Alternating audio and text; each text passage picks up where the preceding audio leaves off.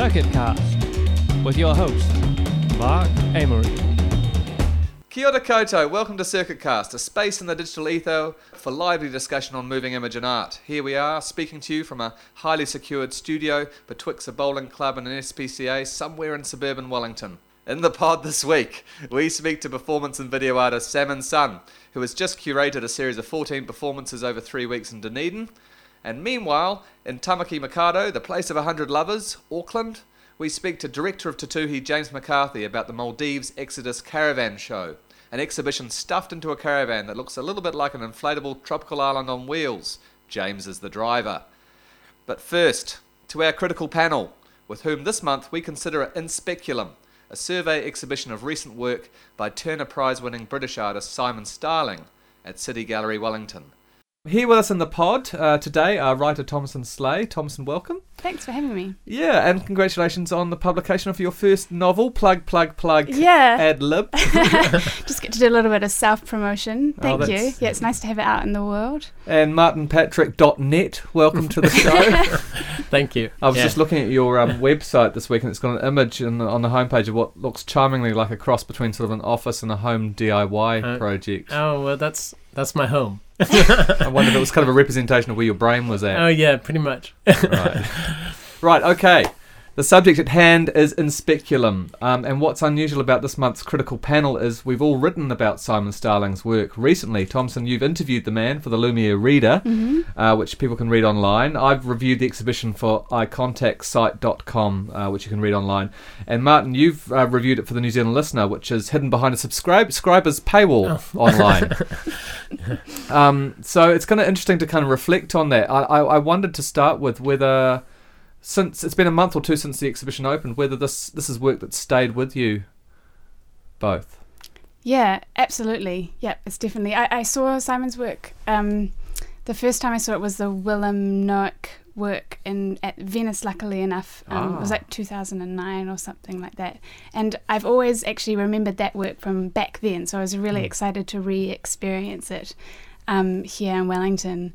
And yeah, it, it definitely um, has has stayed with me in its in its kind of complex network of ideas. Um, but also, you know, it, sometimes these things are set up as mutually exclusive, but it's, it's sort of really experientially stayed with me as well. Yeah. What Mhm. about you, Martin? Well, I think uh, yeah, I've really liked uh, Simon Starling's work for for some years, and the um, I've seen it it yeah, as Thomasin was mentioning, in in biennial format and in um, commercial galleries, and it's probably the f- and I've seen it at the Tate Gallery in London, different pieces, and this but this is the first time I've seen a collection of the work in a curated.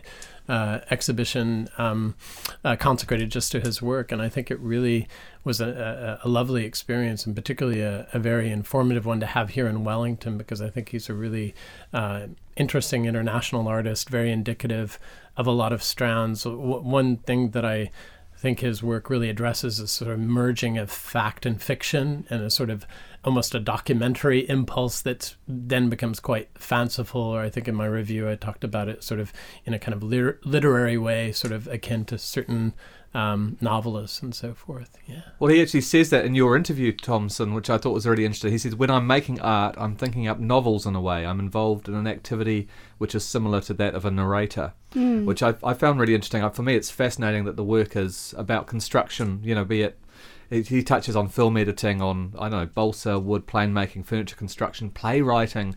This kind of construction aspect of it is for me pretty fascinating. Yeah, and that was something that actually was really surprising for me when I when I went to see the show. Just how much the work was just about making beautiful things, because so much is made of you know it, it's it's you know as a con- as so-called conceptual artist or about these like complicated networks of, of research that he does you know the work as research but it just was filled with beautiful objects that i could spend a lot of time looking at um, the I've forgotten the name of the work, but the video that's about the Noh play. Um, Yeah, Mask Project for a making. Masquerade. is it? Yes, Yeah. Masquerade for Yeah. Hiroshima. Or, Yeah. Mm. that was I, I mean I don't know what you guys think, but the the actual process of Mm. making those masks was just such a fascinating process and Mm. so. Um, so beautiful and intricate, and yeah, the, the the physicality of all of those things was was one of the great uh, sort of joys and surprises for me in the show. I think one of the challenges to talk about this or to write about it as well is that the works have such com- complexity in terms of the different threads and stories that you really have to actually experience the work rather than just read about it. Mm. Um, which is conceptual work was was, was fantastic. But I, I agree with you that the, the, there's almost a joy and there's a humour and, and uh, Yeah. uh, in terms of the, and, and and he says this also in the interview that you did Thomasin about sort of he's not afraid to use humor as a way of getting people into the work to involve them. He is a narrator, he is a storyteller, but in a, in a very complex way. Hmm. Well, it seems that there are a lot of works. The the show seems uh, to have a few different trajectories, and one of them is the, kind of the filmic or the cinematic or the uh, photographic aspect, in which there's a lot of technology, a lot of engineering, a lot of craftsmanship, and it's not that that's not evident in some of the other works, but they're for example, two roughly 30 minute video projections that you can just sit and watch, much as if you're in a cinema. And I really encourage people who haven't been down to do so because uh, one thing I emphasized in my review is I think it takes some time to let the exhibition sort of unfold. You can't kind of dash in and dash out and make a spot judgment on the work. And but I, I'm curious about the notion of when people talk about, and this has been written um, throughout a lot of critical commentary on Starling's work, positively and negatively, a sort of conceptual backstory. I'm not. I don't really know that I'm quite that comfortable with that term backstory because, in a way, that's as if it's kind of improvisational actors who think up aspects of their character that aren't on the screen or something. That the the backstory is really the central, a lot of the central motivations and the and the conceits around which sort of the, work driving force. yeah, a- well, I think it, it's yeah. pretty heavy in, in the work. And this uh, w- one thing about the work you were mentioning, the the video projection, is that the um, uh, you know he uses a uh, a, a format drawn, a narrative drawn from an, a Noh play, a Japanese Noh play, but then, uh, you know, has uh, James Bond or Sean Connery as James Bond, um, uh, Henry Moore the sculptor, uh, Colonel Sanders from Kentucky Fried Chicken, and all these sort of people as these kind of strange avatars that, that come in and and play certain roles in it. And this superimposition and this kind of hybridity is something that's quite uh, it's visually co- a- a- and narratively engaging without it having to be maybe dry conceptually. I think I'm Not, at sure. all. I, yeah, I was really surprised by. I was. I guess I was a little bit wary about about about going in, but everything, all the, all the work just seemed so kind of enlivened, and you could kind of uh, enter it at any sort of stage, but you weren't uh, sort of disempowered. I don't think as Hmm. a as a viewer. But I think I think sometimes when people criticize and sort of use conceptual art or conceptualism in square in in, in scare qu- quotes, you know, like oh, it's going to be threatening, it's going to be dry, it's going to be somehow not my cup of tea. One thing that is evident throughout the exhibition in the sculptures as well and the installations is a sort of aesthetic generosity that there's a lot to look at there's a lot to actually get your um, you know uh, involved with as you're looking at the pieces that might draw you to want to read the labels or you know and the labels are um, y- you know uh, you can either get the gist of it or you can get sort of really involved in sort of that story. So uh, but i think there's a there's definitely a kind of literary kind of leading you down some kind of uh, path that you don't know where it's going to end up that seems quite um, quite interesting about the construction of his narratives. Hmm. Yes, and I love the the idea that I think this is work that a lot of people who are unfamiliar with contemporary art would come into, and they would completely get it because they would come from, you know, Do you think their, so? Their, their perspective as a mm-hmm. craft person in any kind of field or an appreciation of that, whether they're a boat builder or they're interested in, hmm. you know, the novel. Just in relation to that and the idea that there's, you know, a, an entry point in various places. One of the um, Jordana, who works at the City Gallery as uh, as one of the invigilators, she said to me when I came into the show that the work um, with the three the three desks, so you know, quite maybe quite an opaque work, you know, from the outside. Um, she said one of the key kind of conduits into the meaning was people would come in and look at the outside of the desks and say, "Oh, that's a dovetail joint," and sort of admire. The, uh, Sure. One of the desks has a series of quite beautiful dovetail joints, and then from there, Jordana's role is, is kind of as, as as kind of interpreter would then lead them through the the droll joke that is Yeah. that fantastic work. Yes, he hooks Yeah. you in with craft. It's similar with that that that um, balsa wood plane. You sort of go, wow, look at that plane. Yeah. It's beautiful.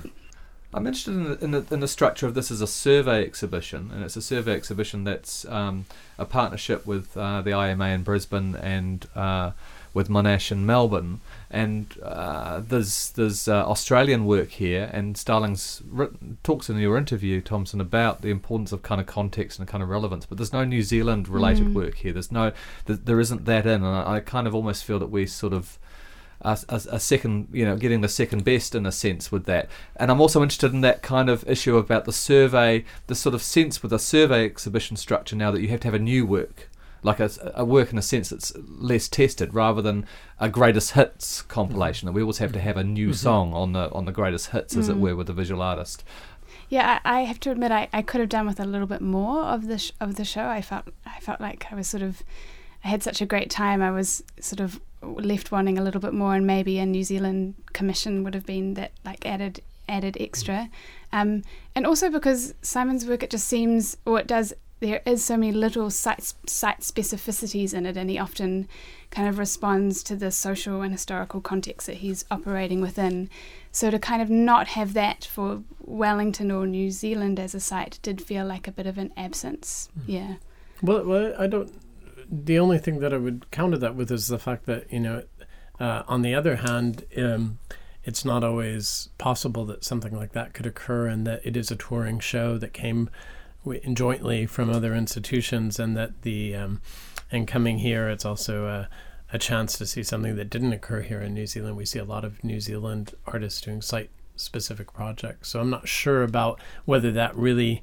I was too worried over that, but you know. I don't know. I, Unless- I, I feel unless I'm s- a trans Tasman, uh, you know, a local in terms of these things. I- yeah, I mean, I think we see a lot of Uh, New Zealanders who've got international reputations, and we end up seeing their work that they've done internationally here to a certain degree, um, or or we, or we miss out on them, like Michael hmm. Stevenson's a, hmm. a- an mm-hmm. example, or an artist that you might put into some kind of college with Simon Starling, and hmm. it f- sometimes feels like we're somehow poor cousins that we can't afford to commission work. Of this this caliber in this country compared to mighty mighty Melbourne or something. Yeah. Well, it would be great to commission more work. I'm not saying that's not the case. Yeah.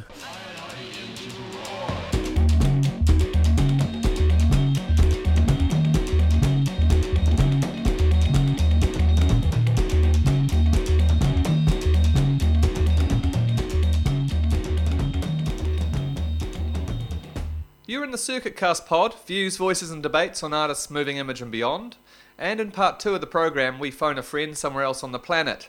This month, it's the Maldives in the Indian Ocean, via Venice, via Auckland, via Pakuranga, indeed, with Te Tuhi Gallery director James McCarthy. James is the van driver also, um, trucking around with international project the Maldives Exodus Caravan Show. It features over 30 artists, and he's got an inflatable tropical island strapped to the roof of the caravan. Crossing now live to James McCarthy on the road. Where are you, James? Uh, we've just uh, pulled up at the Te Wero Island on the Auckland waterfront, which is uh, located just between Karanga Plaza, or the event centre, and the Maritime Museum. So it's a boiling hot day, and um, Bruce and I are just unpacking the caravan for um, for tonight's uh, free screening of the Island President, a film that was made about uh, Muhammad Nasheed, the, um, the former president and freely uh, democratically elected uh, president of the Maldives from Yeah. 2008 2012. So, no, what are the Maldives? Where exactly are the Maldives? Set the scene for us. Maldives are located in the uh, southern Indian Ocean, and they're an atoll island. The capital is Male, and that's where everybody lives. Um, it's very, very densely populated on the actual very small island of Male. And there's about 500,000 people uh, in, in total, and they're Muslim. Yeah, so this, this project has, has come from, from the Maldives. What's going on there. Well, well this project, in a sense, is, is, is a direct reaction to uh, the coup that overtook his government. Um, I understand it's uh, been born as a rebel exhibition, a, a sort of mini coup d'etat of its, its own of artists from the official Maldives pavilion at last year's Venice Biennale. There was actually two pavilions in Venice. It drove the apparently it drove the Venetian um, administrators of the Venice Biennale completely bonkers, and they actually kind of pulled them both into the room and told them off. But it was because of the political situation back in the Maldives.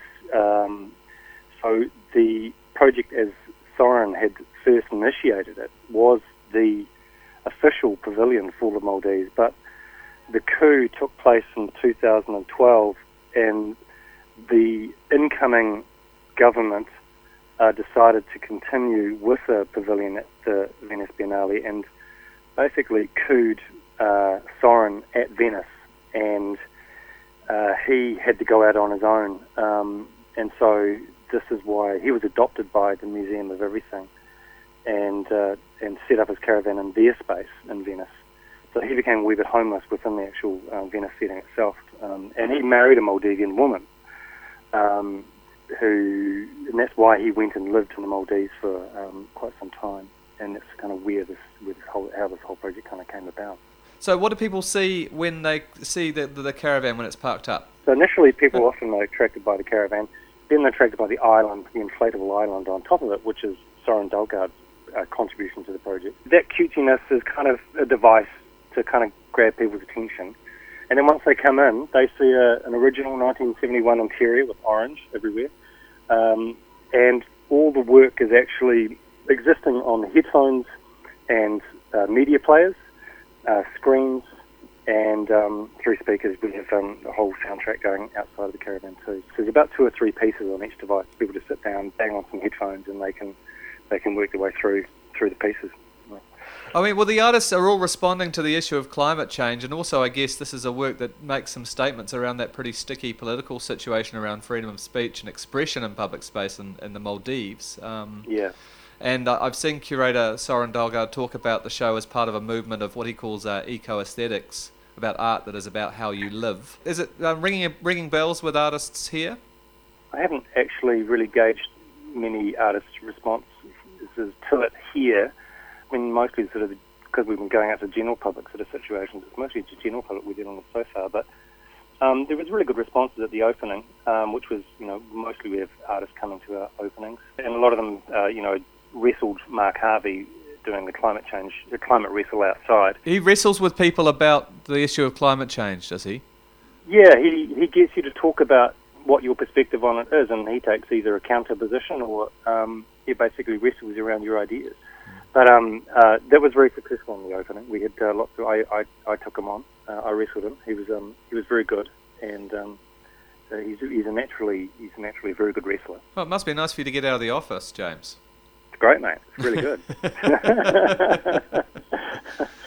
It's kind of interesting that the Maldives, I guess, are known as a as a holiday resort, and yet this is, kind of, I guess, a, a project that's sort of you know looking at the underbelly or the flip side of, of, of that. Yeah, yeah, and that's right. And and it is. I mean, it, the climate change issue is obviously now at the moment, especially with the report that's just come out. You know, is a really topical um, matter, and most people kind of hit that topic first, and kind of you know the discussions often are around that. And we found it it's quite it's quite challenging to get people to the actual art. Um, the topics of politics and climate change come up, but getting them to the actual art and getting them to view the art is kind of the most challenging thing that we're finding. And some of the art is kind of not making a distinct. It's not making a, you know. It's not. It's, it's not making a, a particular uh, political persuasion known or anything. It's just making an observation, like the Bik Van der Pol work, which is this um, film work of a two ships. Uh, they're Dutch ships that um, that are designed to suck up sand and to basically build islands, and they're used Huh. all around the world now. But the Dutch um, uh, instigated the technology, and they're used in both good and bad uh, situations where there, are, you know, there's really um, extensive environmental research done before the project begins, through to Yeah. one chap we had from Australia uh, said that he'd worked on one of his ships in the Northern Territory and it destroyed a local reef, you know, because they were doing some land reclamation. To the project that Bik Van der Pol actually filmed, and it's in, it's apparently in the Netherlands, and it was an incredibly top-notch. All the environmental um, checks were, were done, and it's um, you know it's kind of what they do there, of course. Um, That, that's fascinating in terms of this whole issue of climate change, where we've got countries that aren't going to be in existence probably in 50 or 100 years' time. Yes. Yeah, well, you know, we have a range of responses, and the, and the most um, curious one thus far in my books was the chap who uh, wrote a letter to uh, in our book to the uh, past and present uh, presidents of the Maldives, and suggested that he uh, or she build an ark, Ha. and um, that would solve their problems.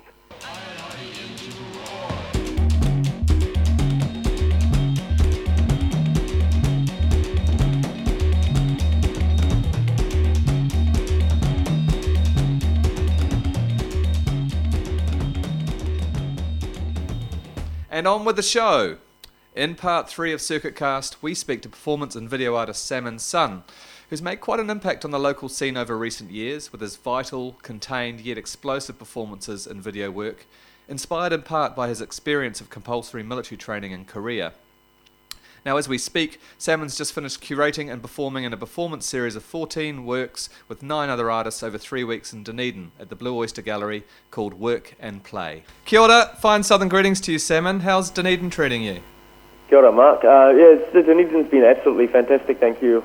It's quite a rare chance to be down, um, you know, like I mean, in a place for three weeks and work on a sort of, you know, performance series like this. You know, multiple events.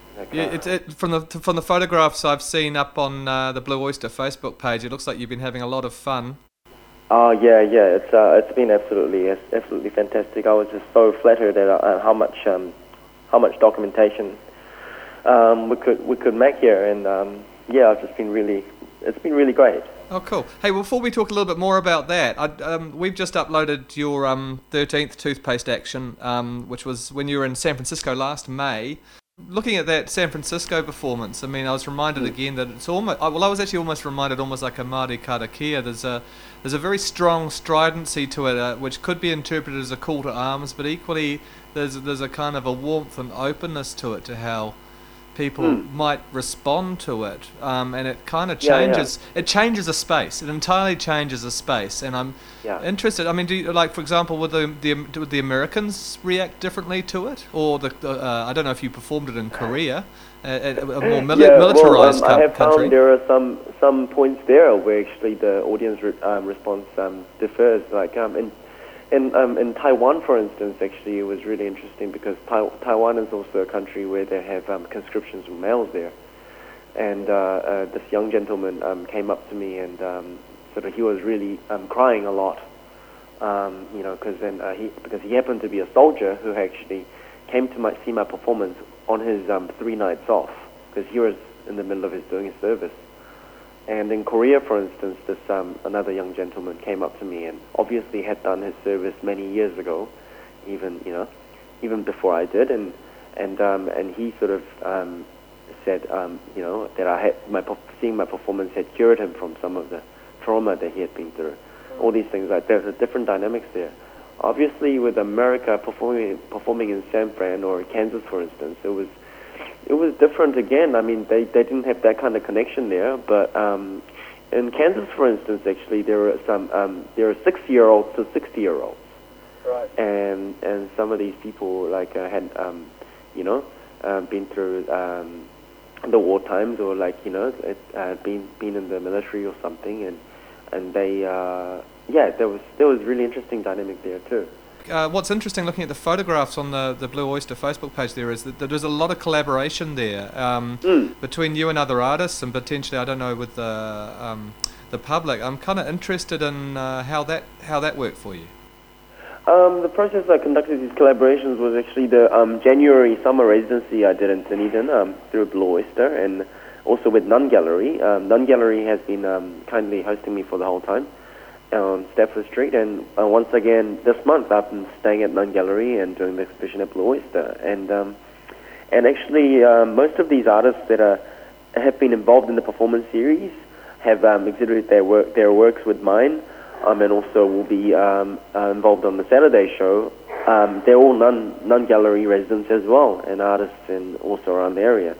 So actually, like um, sort of living with the artists in the last month, actually at None, you know, that that I, I think you know they're like becoming becoming their flatmate and actually just talking about ideas and uh, morning coffee or just having dinner together.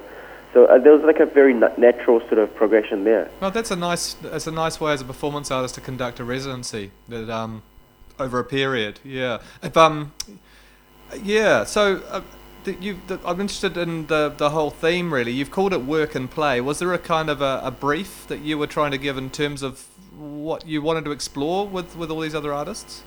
Yeah, uh, well, yeah, um, there definitely was. I mean, I've, I've always been interested in this sort of the idea of work and play. You know, people, some a lot of the things that some people would do, they'll call it work, but some other people will call it a playing thing. You know, and like, do we do we get pleasure? Pleasure? Do we get pleasure out of what we do as work?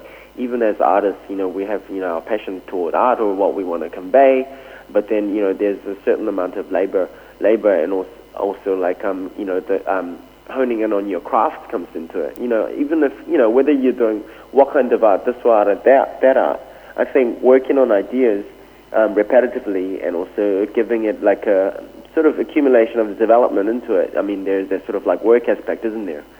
Um, um, that kind of like that ritualistic behavior. And I just, I don't know, I just think I also chose the title because I think it was very ambiguous.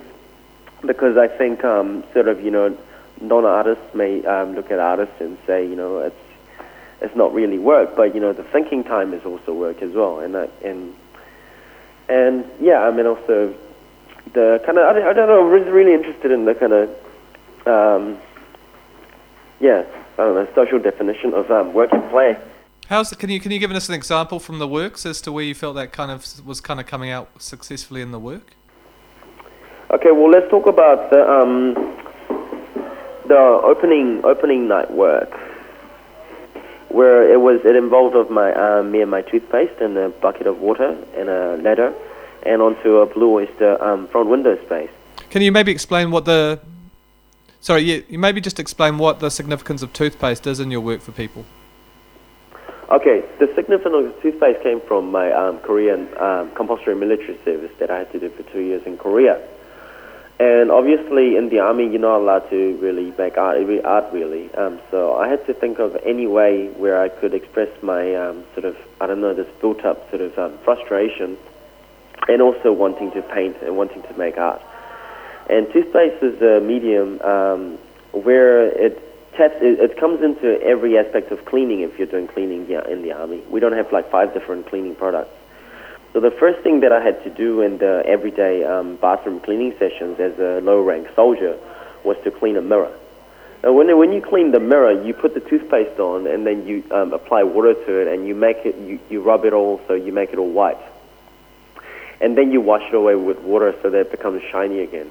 Um, and so when, when and that's the only time when the senior officer is not there, he's, he's off to have his cigarette before coming into uh, the bathroom to actually start monitor, monitoring me properly because there's always going to be somebody that's going to be monitoring you no matter what, what you do in the army. So I, I took a risk really. So I, I, um, I would do these sort of undocumented, um, you know, um, scrolling of um, um, multiple self-portrait sessions um, and I'll wipe them away um, so that I wouldn't get caught. So that's where actually toothpaste um, started being um, being part of my work really. Um, yeah. So back to the first the first of the performances here. How did how did that um, work in work in with that one? Tapping into work and play idea. for example, for that was I, I was I was demanding, and I was commanding people to actually come up and apply the toothpaste themselves. Right a coercion in a sense to, to get involved. Hey Simon, you so you've been here since 2001, and I, understand the immigration department say you've got to leave us soon. I mean, I, am interested to know whether, uh, in having to leave uh, New Zealand, whether you, you, you do feel limited in what you can do or affect here compared to, to working o- overseas. Well, you know, Mark. I mean, if I could, if I could stay in New Zealand, I would, I'd love to be based here. Uh, and and maybe that will happen one day because you know it's a it's a it's a place and uh, when I say place I'm talking about the people here really um, that I've really um, grown to love. Um, I think the effects that my work has here or there, I don't know. I, I'm I'm always keen to sort of keep on making work until I die, and um, uh, don't don't know when I'll when I'll die, but whatever. Um, I mean, um, if I have to leave, I have to leave. I just have, have to embrace it. Just like um, how I couldn't say no to going into the army because it was compulsory. Um, whether this gets uh, included or not, I just want to say thank you so much um, to the Wellington community. Um, since, since 2006, when I first came to um, to Wellington to um, um, study at Massey, and I literally knew one person, um, and that was a friend from high school. And um, I literally knew one person, and uh, didn't have family here. But uh, it was really, it's been an amazing experience.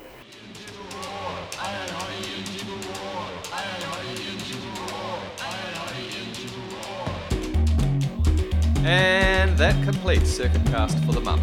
Circuitcast has been produced by circuit.org.nz with the assistance of Creative New Zealand and music by Orchestra Spheres. Areira.